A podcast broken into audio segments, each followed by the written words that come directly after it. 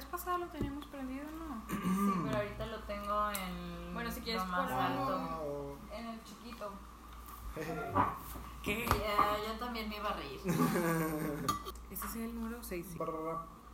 Brrra. Ah, Brrra. Brrra. ah, You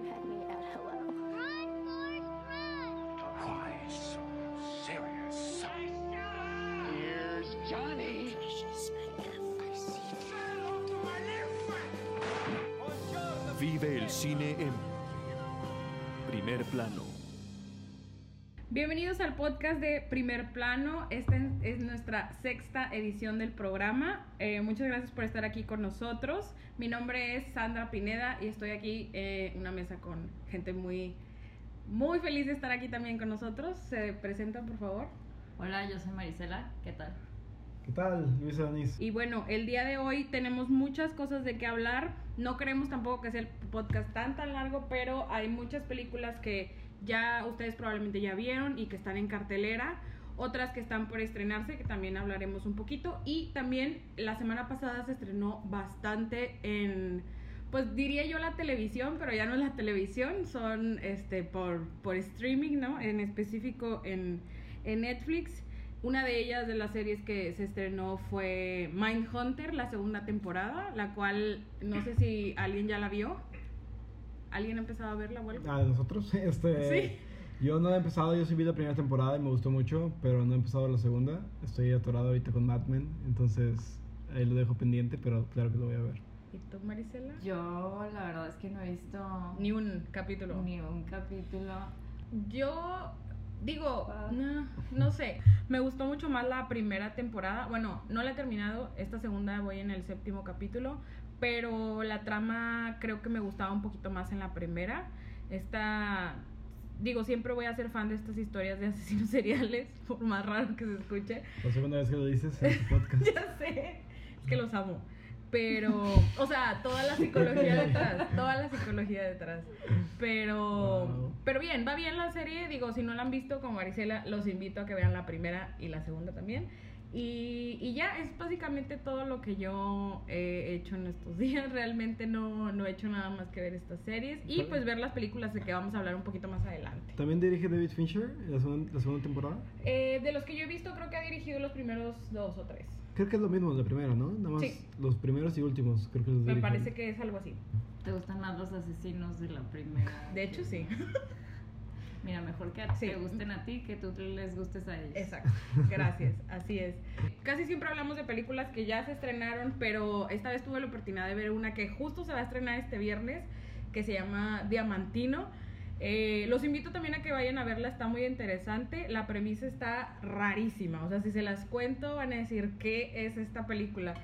Pero se trata de un jugador de fútbol que es tipo Cristiano Ronaldo, de hecho está idéntico que él cuando va a anotar goles para concentrarse, lo que hace en su mente es como desconectarse y ver perritos gigantes de que corriendo en la cancha con él.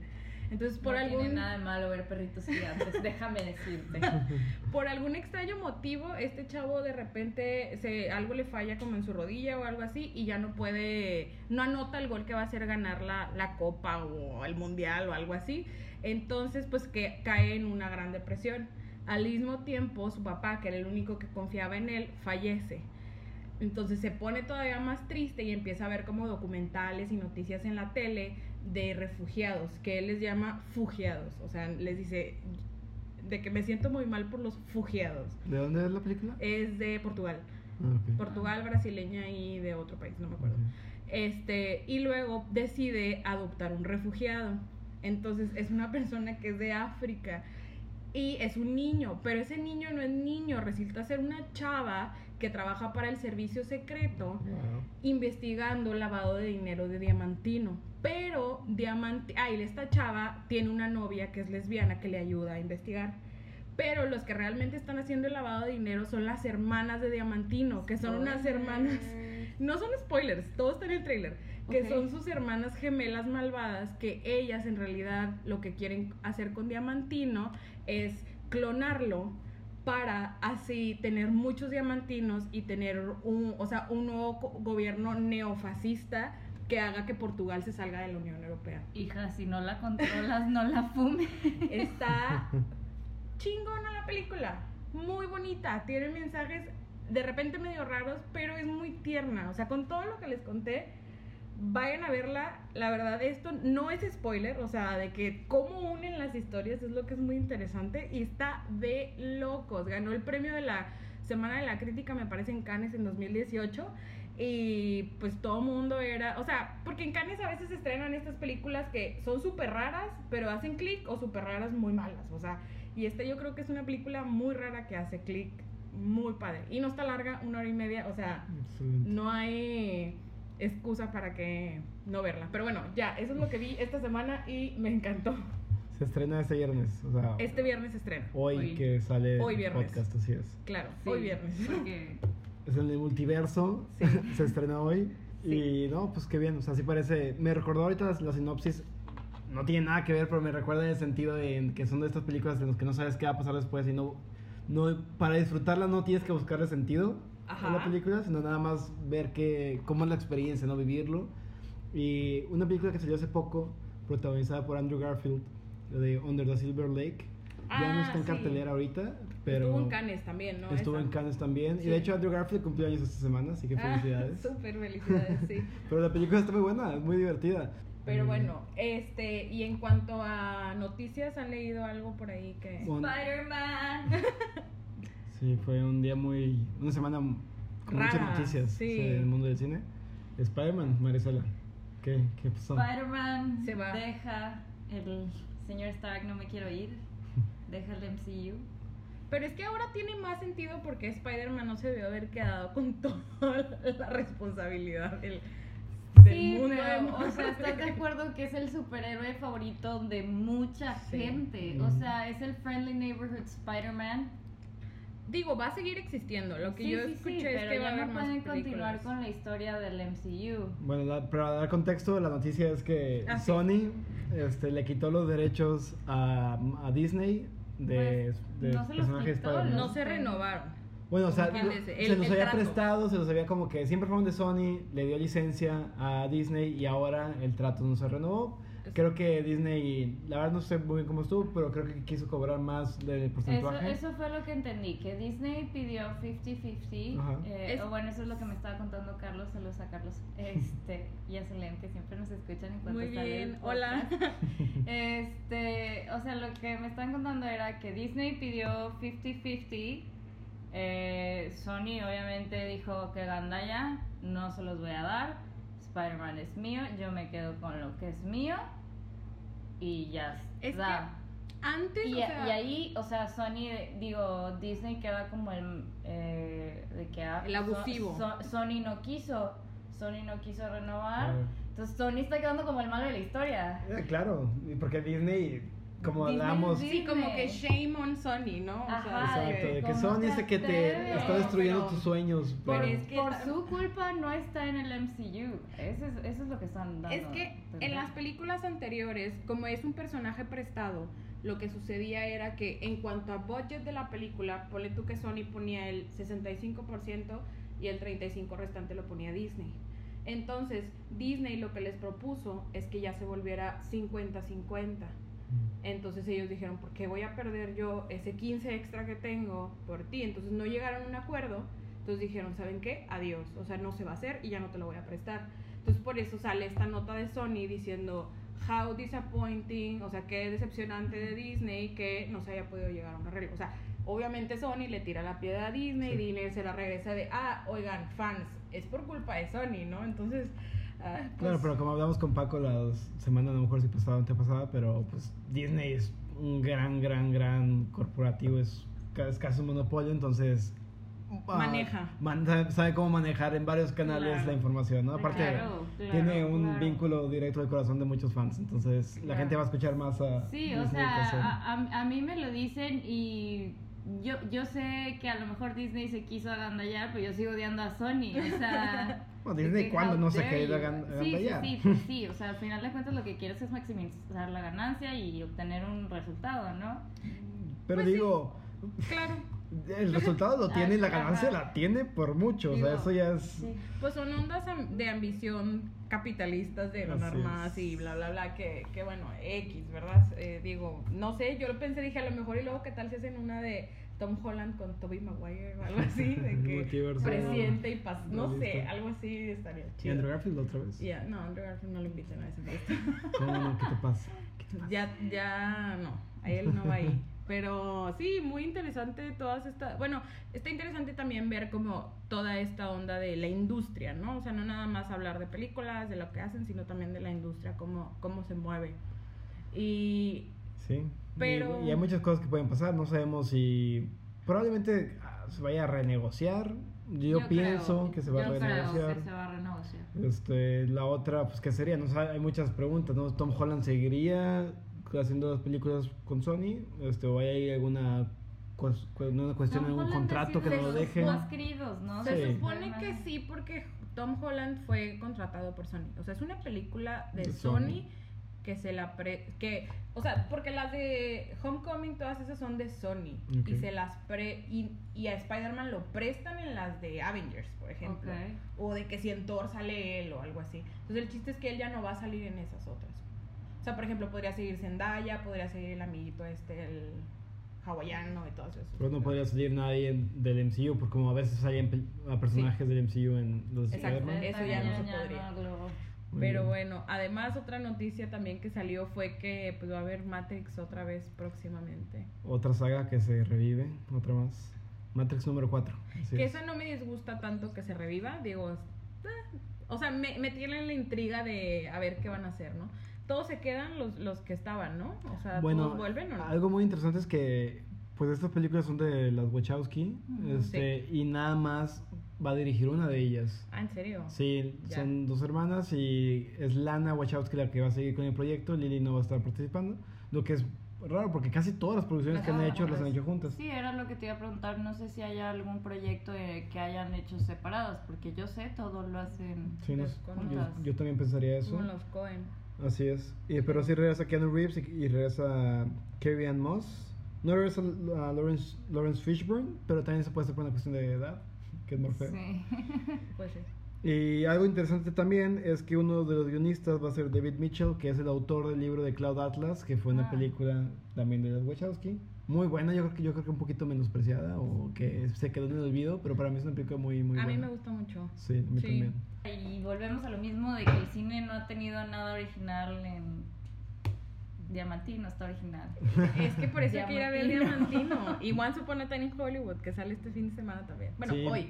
Pero de hecho, hablando de eso, vi un tweet ahora en la semana que era lo que es el top 10 en ventas de, eh, de lo que va del año. Creo que a nivel mundial de Estados Unidos, no me acuerdo. Pero en vez de poner el, el número, eh, perdón, el nombre de la película, en cada número del 1 al 10 ponía remake, remake, remake, este, ah, nueva saga o siguiente capítulo de la saga, saga, Ya. secuela, secuela. ¿Y de la única, originales? Sí, la única del top 10 que era una idea original es Oz de de Jordan, Jordan Peele, de Jordan Jordan Peele. Peele, muchas gracias. Este, y creo que está como el número 8 o 7, pero de las, las otras 9 en la lista son todas o una saga o un remake Sí. y casi todas de Disney, obviamente. Por eso es que la tele se ha vuelto tan fuerte.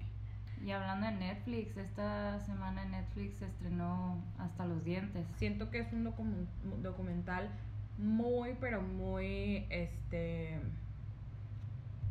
sin opinión, o sea, vaya, no sin opinión, pero no Es llega ningún, más o sea, imparcial, te cuenta cómo pasaron las cosas sí, exacto. y ya está. Y tiene No hay las- un líder de opinión que vaya y a opinar algo, un periodista per se que diga yo pienso, yo creo. O sea, eso me gusta mucho, que eso a veces falta bastante en los documentales. Pero sí tiene mucho el yo siento porque, o sea, es realmente lo que sintieron sus familias. O sea, y sí te causa, habiendo estudiado en el TEC los tres, sí tenemos como eso de que no manches, o sea, Sí, yo creo que al final, o sea, pues como dicen, un documental nunca va a ser imparcial, pero porque sí se muestra, o sea, sí sirve como una herramienta para promover la desmilitarización del país, me- yo concuerdo completamente con eso, pero sí, o sea, el trabajo periodístico es Sí, genial, Es o sea, es fantástico, es muy bueno, el uso narrativo del cine, la- las tomas que, que usa, este, todo, todo es muy bueno en el documental y lo más importante es lo, lo honesto que es, lo pertinente, que es un tema súper importante tocar. Y yo me, me consta que esta película había sido muy esperada en su llegada a Netflix. O sea, pocas veces en México hablamos, hay un documental que haga, haga a la gente hablar, ¿no? O sea, casi nunca salen documentales que la gente hable de que, uy, la- ¿dónde la puedo ver? O sea, Sí, la gente, no se lo emociona por- pedía. En el, el- el cine estaba lleno, lleno. O sea, yo no encontré función, la única función que encontré era un asiento y fui yo solita y dije, ¿por qué hice esto? O sea, necesito abrazar a alguien. Qué horrible siento. Sí, es que como dice Marisela, o sea, tenemos que también eh, decir que igual nuestra opinión puede ser un poco sesgada, no sesgada, bueno, sí, a lo mejor, o sea, en el sentido de, de que nosotros es algo que vivimos muy cerca, porque vivimos en la ciudad que pasó y estudiamos en la escuela que pasó, ¿no? Y algunos, no sé si incluso ustedes ya estaban en el TEC cuando pasó, ¿no, verdad? Yo llegué unos meses después. Sí, yo igual. Pero, pero pues a todos nos tocó el corazón de una manera horrible. O sea, y realmente vivimos los hechos tal y como suceden en, en la pantalla. Entonces, si a nosotros nos dolió, pues podemos, y, y sí se puede sentir en el documental como pues los familiares vivieron un infierno, ¿no? Al momento de, de, de que sucedieran todos esos terribles Y acontecimientos. la lucha que siguió, o sea, que sigue, ¿no? Sí, porque realmente, eh, pues el documental, digo, no, no, perdón, no dijimos de qué se trata, pero es la historia de estos eh, dos estudiantes del Tecnológico de Monterrey que una madrugada fueron abatidos por el, los soldados la, de aquí de pues, México y, y pues lo que hicieron es como se equivocaron, digamos, y, y les pusieron armas y lo, les sembraron armas hasta los dientes, por eso, por eso el nombre de- del documental, y pues los hicieron pasar por sicarios. Y pues resulta ser que eran estudiantes, ¿no? Y, y las primeras noticias o la noticia oficial que se dio al inicio es que eran precisamente sicarios y después se descubrió que no. Entonces toda hubo negligencia, hubo traición de el gobierno, los pre- el, la presi- bueno, la primera dama que estuvo Presente. presente en el velorio que se, bueno, no era un velorio, era una como una un memorial. un memorial, exacto. Del rector del TEC, de la gente de comunicaciones del TEC o de estudiantil del TEC. O sea, todo, o sea, fue como que mentira tras mentira, traición tras traición, que obviamente pues no se vale, ¿no? Entonces, creo que, que es prudente o es pertinente que, que venga alguien a contar esa historia y, y que pues pueda ser el- a lo mejor y parteaguas de que conozcamos otras historias, ¿no? Porque también se dice mucho, ah, es que porque eran del TEC, por eso sí se hizo todo esto, ¿no? Pues quién sabe, o sea, quién sabe por qué se escogió esta historia y otra no, pero pues todas son, todas las historias son válidas en cuanto a esta, a estos terribles acontecimientos que han vivido muchísimas familias en México. Sí, yo creo que no tienes que haber estudiado ahí o ni ser de Monterrey para que el documental realmente te llegue, porque tristemente es un caso al que mucha, mucha, mucha gente se puede relacionar. O sea, todos hemos vi- vivido a los... Directa o indirectamente, digamos. Sí, las consecuencias de la, Sí. de la violencia y, la, y pues lo que ha pasado desde el 2008 básicamente. Entonces, esto sí es un algo con que mucha gente tristemente se puede relacionar. Y ahorita decías de que por qué se contó esta historia. Este, de hecho, aquí en Monterrey, y creo que por la República, antes de haber estado ahorita en Netflix, se hicieron muchas este, proyecciones de la película, son varios festivales, ganó incluso varios premios. Ganó el Ariel Ariel. a mejor documental. Este, pero algo como que me gustó mucho es que pues, este es un documental muy íntimo. Los padres de, y familiares de los chicos que fueron asesinados por el ejército este, aparecen en, en la película. Ellos este, se narra a través de ellos y, y de varias entrevistas muy pertinentes este documental. Y inclu- incluso los padres participaron en, en la presentación de las películas. Ellos fueron a, en las proyecciones. A mí me tocó ver la proyección del documental hace más de un año aquí en, en, el Parque Fundidora. Y estaban los padres de uno de los, chicos. Entonces es una experiencia muy fuerte, muy importante ver este documental realmente. Es, muy, muy pertinente para ese momento. Este, y bueno, la verdad es que es un súper trabajo fílmico y periodístico. Sí, o sea, yo creo, por eso digo que, que es, es muy bueno y es de lo mejor porque por toda la respuesta y todo el, el pre, durante y post de, de la, de la película, porque también se estrena ocho años después de esta tragedia, donde aún no se tenía ninguna respuesta, solamente una persona estaba detenida por el caso y ni siquiera era por homicidio, era por... eh, algo de, o sea, como cuando no haces, no, no me acuerdo cómo se dice cuando la ley no puede, no puedes investigar, como obstrucción, sí, obstrucción o algo así, ni, siquiera era por, por homicidio, entonces es, es algo terrible. Esto llevó a que Ambulante lo tomara también en sus giras de documentales, como ya mencionaba Luis, y, y luego después, pues, ah, llegó hasta que el gobierno pidiera perdón por lo que había sucedido, que realmente, pues, al final no, no sé qué tanto Sí, solucione, pero, pues, Pero bueno. es algo. Así es. Pero ahí está, hasta los dientes, una, un excelente documental que, que está disponible en Netflix. Los invitamos, si no lo han visto, pues a que lo vean y que, pues no sé, o sea, inviten a otra gente que no lo ha visto también a verlo, porque sí es algo muy... Yo creo que todos deberíamos de ver ese documental. Es muy importante, sí. O sea, en cuestión ahorita también está en boca de todos la cuestión de los derechos humanos y el que tenemos que unirnos este, para protestar los derechos de todos. O sea, esto es súper importante también. Claro. Pero bueno, dejamos Netflix y Marvel y a Spider-Man para hablar un poquito de lo que ya se estrenó este fin de semana. Eh, la primera El película, bueno, perdón, sí, lo que se estrenó la semana pasada, que probablemente ya vieron, y si no, pues pueden escuchar esta reseña y lanzarse a verla al cine. Eh, la primera película de la que queremos hablar es Booksmart, eh, que aquí le llaman La Noche de las Nerds. La Noche noche, de los nerds. nerds. La Noche de las. Nerds, súper buen nombre mexicano, ya saben, en español. Dos amigas súper estudiosas que se dan cuenta que pues a lo mejor no debían pasarse tanto tiempo estudiando o que bueno, ya aprovecharon el tiempo para estudiar, pero no aprovecharon el tiempo como para disfrutar realmente de la experiencia de la, De la prepa. escuela, de la prepa, la Claro. high school. No sé cómo son los gringos. Sí, no, muy Este, importante de que la high school, ¿no? Porque Ajá, es siempre lo la que high venden. school. Ajá, Sí. entonces pues deciden recuperar tiempo perdido para una noche loca. Sí, o sea, justo antes de graduarse dicen, no puede ser posible que la chava que se iba todas las noches de borracha va a entrar a la misma escuela que yo. Y yo estuve todo el día en la biblioteca. Yo saqué una tarjeta de driver's license o algo así para entrar a la biblioteca de que Mm. más tarde, en vez de irme a comprar cervezas, ¿no? Ah, el fake Entonces- ID, sí. Entonces, Como el de McLovin. Así es.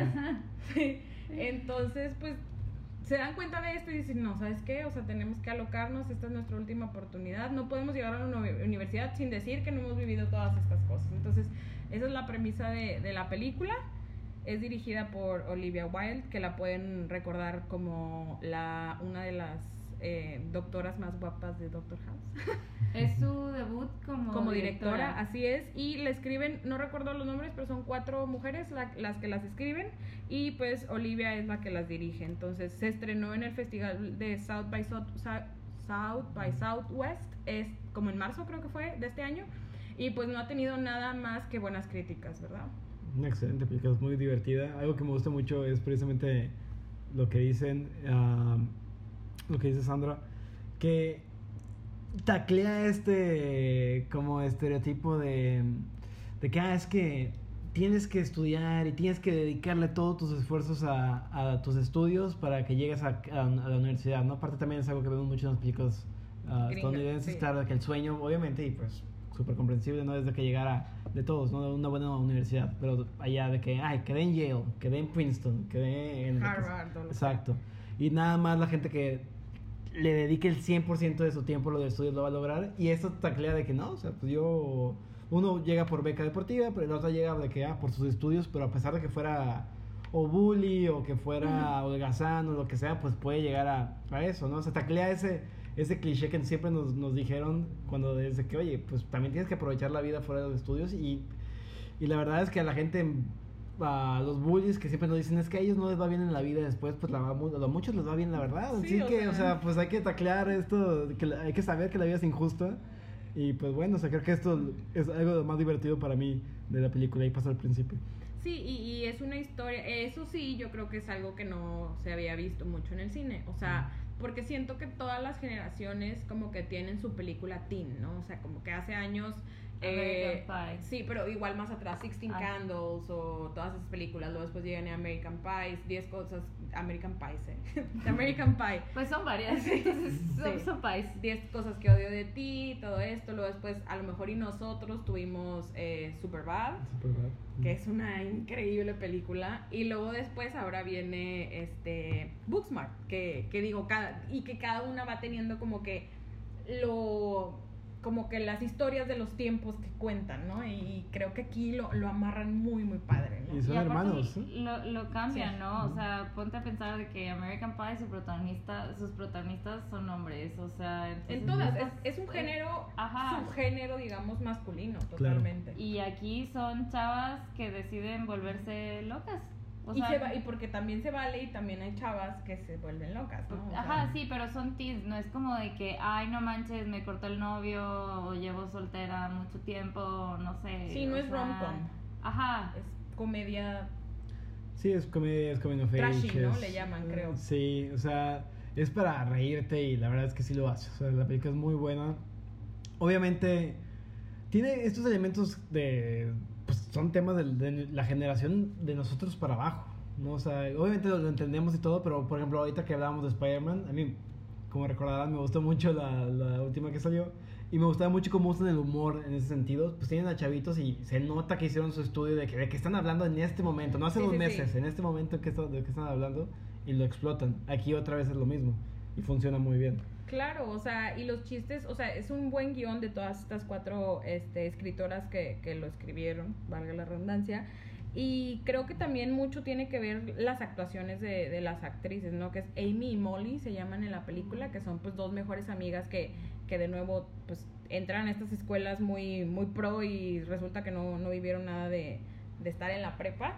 Pero me gusta mucho cómo, o sea, no sé, como que sí tiene un muy un sello muy femenino la película, o sea, sí no es como que a las mujeres haciendo cosas de hombres, o sea, simplemente Mm. las mujeres hacen cosas de mujeres que muchas veces sucede que también son cosas de que también los hombres hacen, ¿no? Entonces, me gusta cómo juega como que con eso de que las chavas también pueden hacer, como ya decíamos, todo lo que los hombres hacen y y que no, no, no recurre tanto en maldiciones o en malas palabras o cussing, ¿no? Que le llaman en inglés.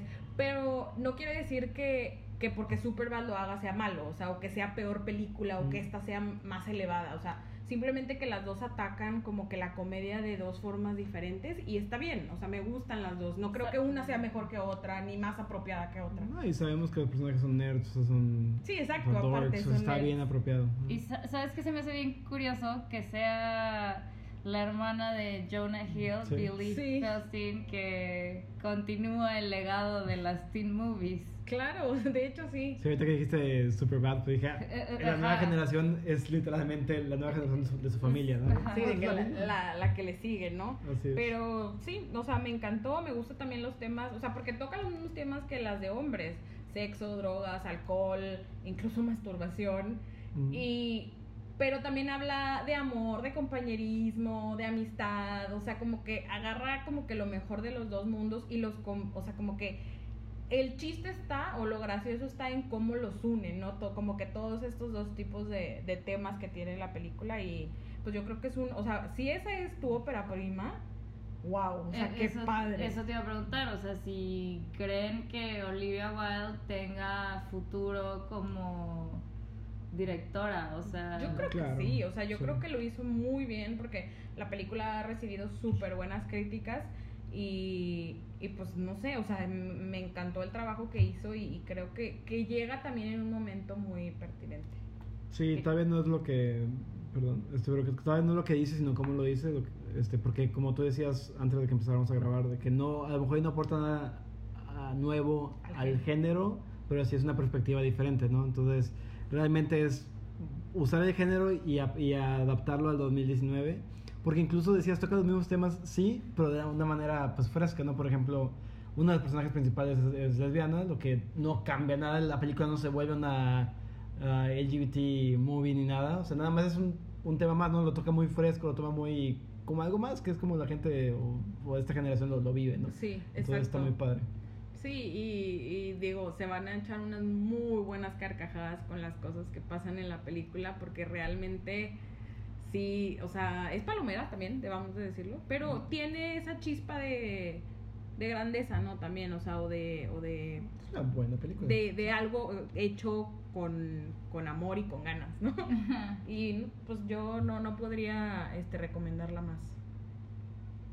Pues bueno, pero yo creo que ya cambiamos a otra de las películas que se estrenaron el fin de semana pasado. Que está como en el otro lado del espectro de, de Sí, géneros de pero películas. también para un público muy parecido, yo creo. Sí. Es cierto, sí.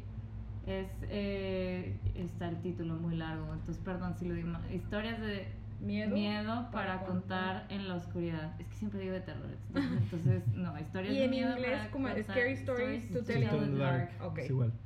Muy bien. Pues es una película, la más reciente película que no, no es dirigida por Guillermo del Toro, solo la produce Guillermo del Toro y la historia, digamos, es de, de Guillermo del Toro y la dirige el director se llama André Obredal. eh, que es un pues tiene varias películas este interesantes hablábamos que tenía Ah, su ópera prima, lo estamos Sí. descubriendo ahora, es Troll Hunter, que es una película que a mí me gusta mucho, no tenía idea que era de él, pero es una película que de esas que la viste una vez y no importa, o sea, yo creo que ya pasaron seis años de que la vi y me acuerdo muy bien de la película. Es una muy buena película, así que la, si la encuentran, véanla. Aparte, para que una película salga en Monterrey, siendo Noruega, es porque tiene algo, ¿no? Y definitivamente... Claro, chispa. Sí, ah, bueno, el director obviamente Eh, es noruego. por su- Este, y esta película, ópera prima, fue noruega. Después hizo otras películas más del género, de terror. sí como que han dado en- dentro del mismo género Estuvo en esta de. De que está en una, fu- en una funeraria. En la autopsia de alguien una mujer, Mary Doe. Eh, Jane Doe. De Jane sí, Doe. la autopsia de Jane Doe. Mary. Mary Jane Sí. Pero sí, también entonces dirigió eso y ahora está haciendo esta película que no es, las otras películas sí son mucho más de, bueno, por lo menos la de autopsias de terror, sí, de que jumpscares y todo. Esta es una película, como decía Marisela, que va para una audiencia juvenil. O sea, es, sí tiene sus jumpscares como en todas las películas de miedo, Así pero no es tan perverso, tan de miedo, sino que es como una fábula, lo que te recuerda obviamente a Guillermo del Toro. Sí, claro, que, que, que otra vez del toro, digo, ya debería de haber cuota de que número de veces en los podcasts de primer plano que hablamos de Guillermo del Toro. todos. Guillermo del Toro, si estás escuchando esto, TQM. de que bécanos, por favor, mándanos a estudiar a alguna parte. Este, ay, ya se me perdió qué era lo que estaba diciendo, perdón. Pero, eh, no, ya se me fue, ¿qué estaba diciendo?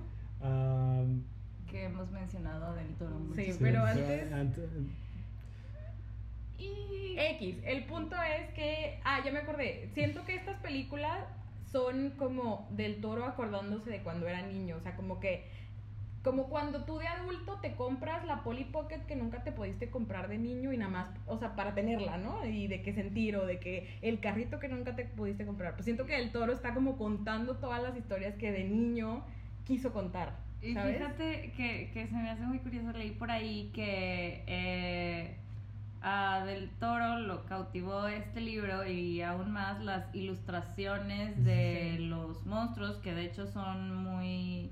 O sea, los monstruos de la película, las criaturas que salen son como muy fieles a las ilustraciones de este hombre.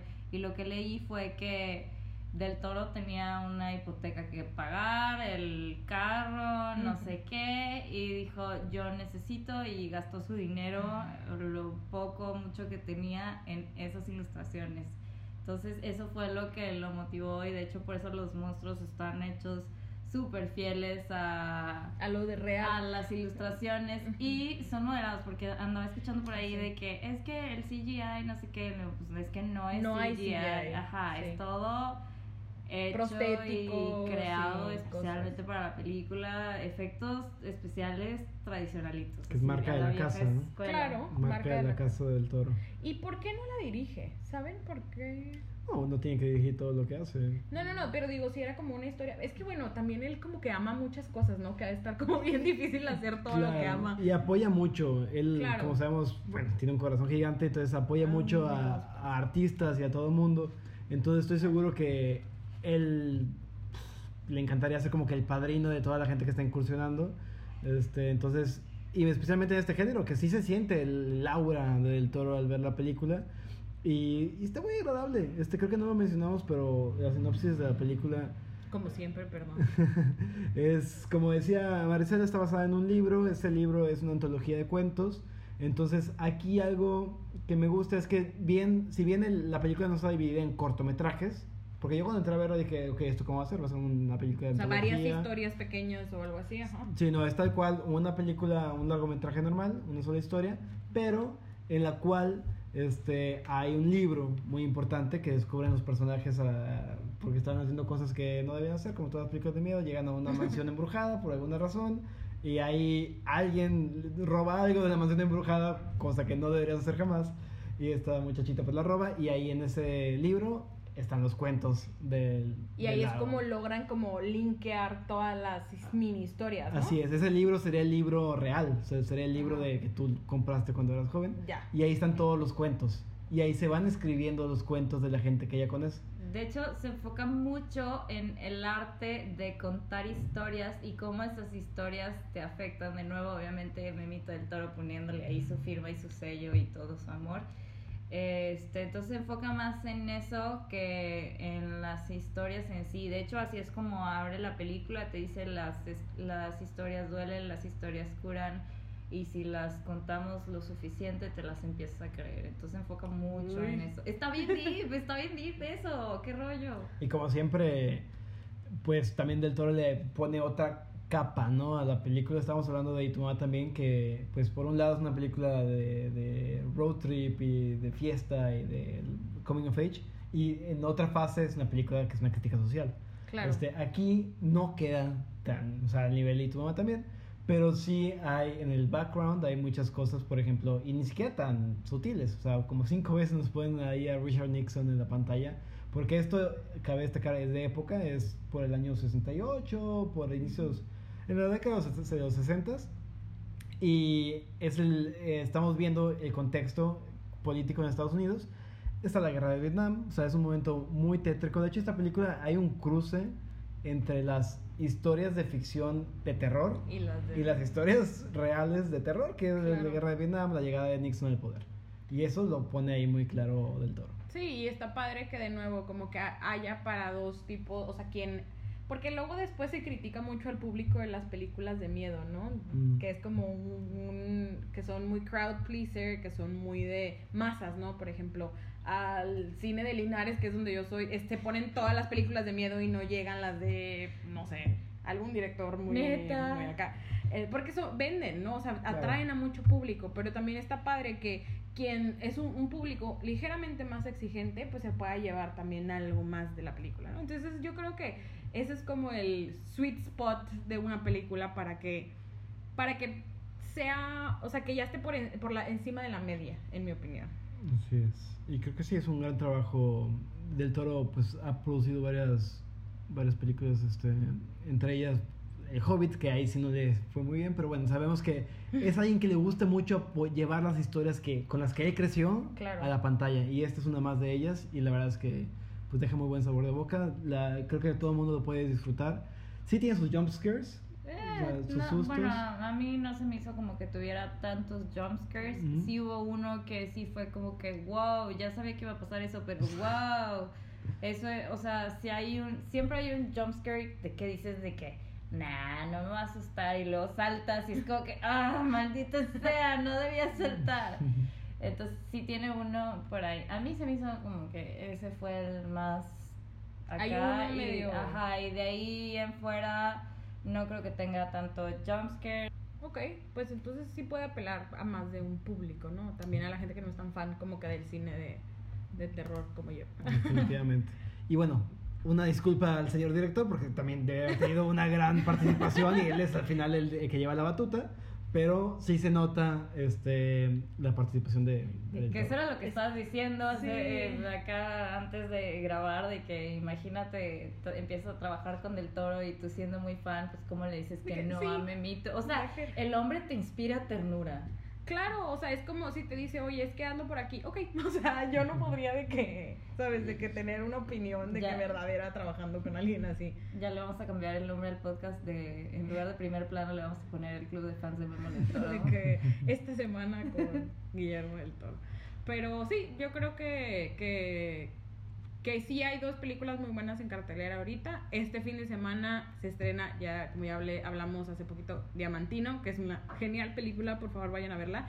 Y un súper, súper, súper estreno que esa de plano no se pueden perder y que la próxima semana vamos a hablar de ella sin duda alguna. Y a lo mejor y ya con un poquito de spoilers, así que váyanse a verla. Eh, Once Upon a Time in Hollywood, que es la nueva película de Tarantino, donde está Brad Pitt, está. Leonardo DiCaprio, DiCaprio, Margot Robbie. Al Pacino. Sí, ¿verdad? Sí está él. No sé. Sí, sí está él. Este, y pues vayan a verla también. Va a estar muy padre este fin de semana. Hay muchas películas que ya se estrenaron, muchas películas que se van a estrenar muy padres. Y pues ya creo que sería todo. ¿Algo más que les gustaría agregar antes de irnos? Ah, pues nada, este va a estar muy interesante ver la película de Tarantino, como dices, eh, que ha sido muy esperada. Y un personaje Tarantino, digo, lo quieres o lo, lo odies, pues la verdad es que sus películas vale, vale mucho la pena verlo.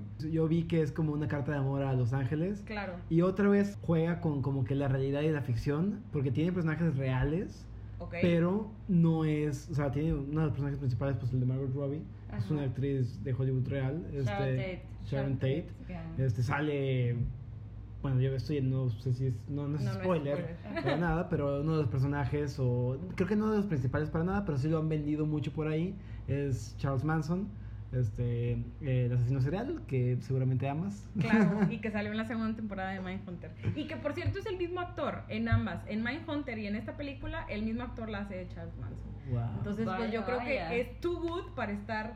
O sea, si Fincher lo casteó y Tarantino lo casteó para ser el mismo personaje, es porque es muy bueno. Y sí, sí lo es. Ustedes no pueden ver, pero a Sandra le están brillando los ojitos. es que Tarantino, DiCaprio y Charles Manson es para mí como lo máximo. Wow. Pero bueno, ya, ya no me quiero boicotear aquí en el podcast. Eh, eh, bueno, nosotros somos Primer Plano. Nos pueden seguir en Instagram como arroba guion bajo primer plano y en Facebook como Primer Plano. Y si les gusta mandarnos un correo, eh, lo pueden hacer en buzonprimerplano arroba gmail.com. Yo soy Sandra Pineda. Muchas gracias por escucharnos esta semana. Y Yo soy Marisela, vayan a seguirnos, mándenos sus sugerencias y eso es todo. Los quiero mucho. Bye. Muchas gracias, gracias, este, ay, la que, muchas gracias, Luis Anís. Y bueno, esperamos que nos manden sus comentarios del podcast y que vean todas las películas que decimos. nos vemos. Bye.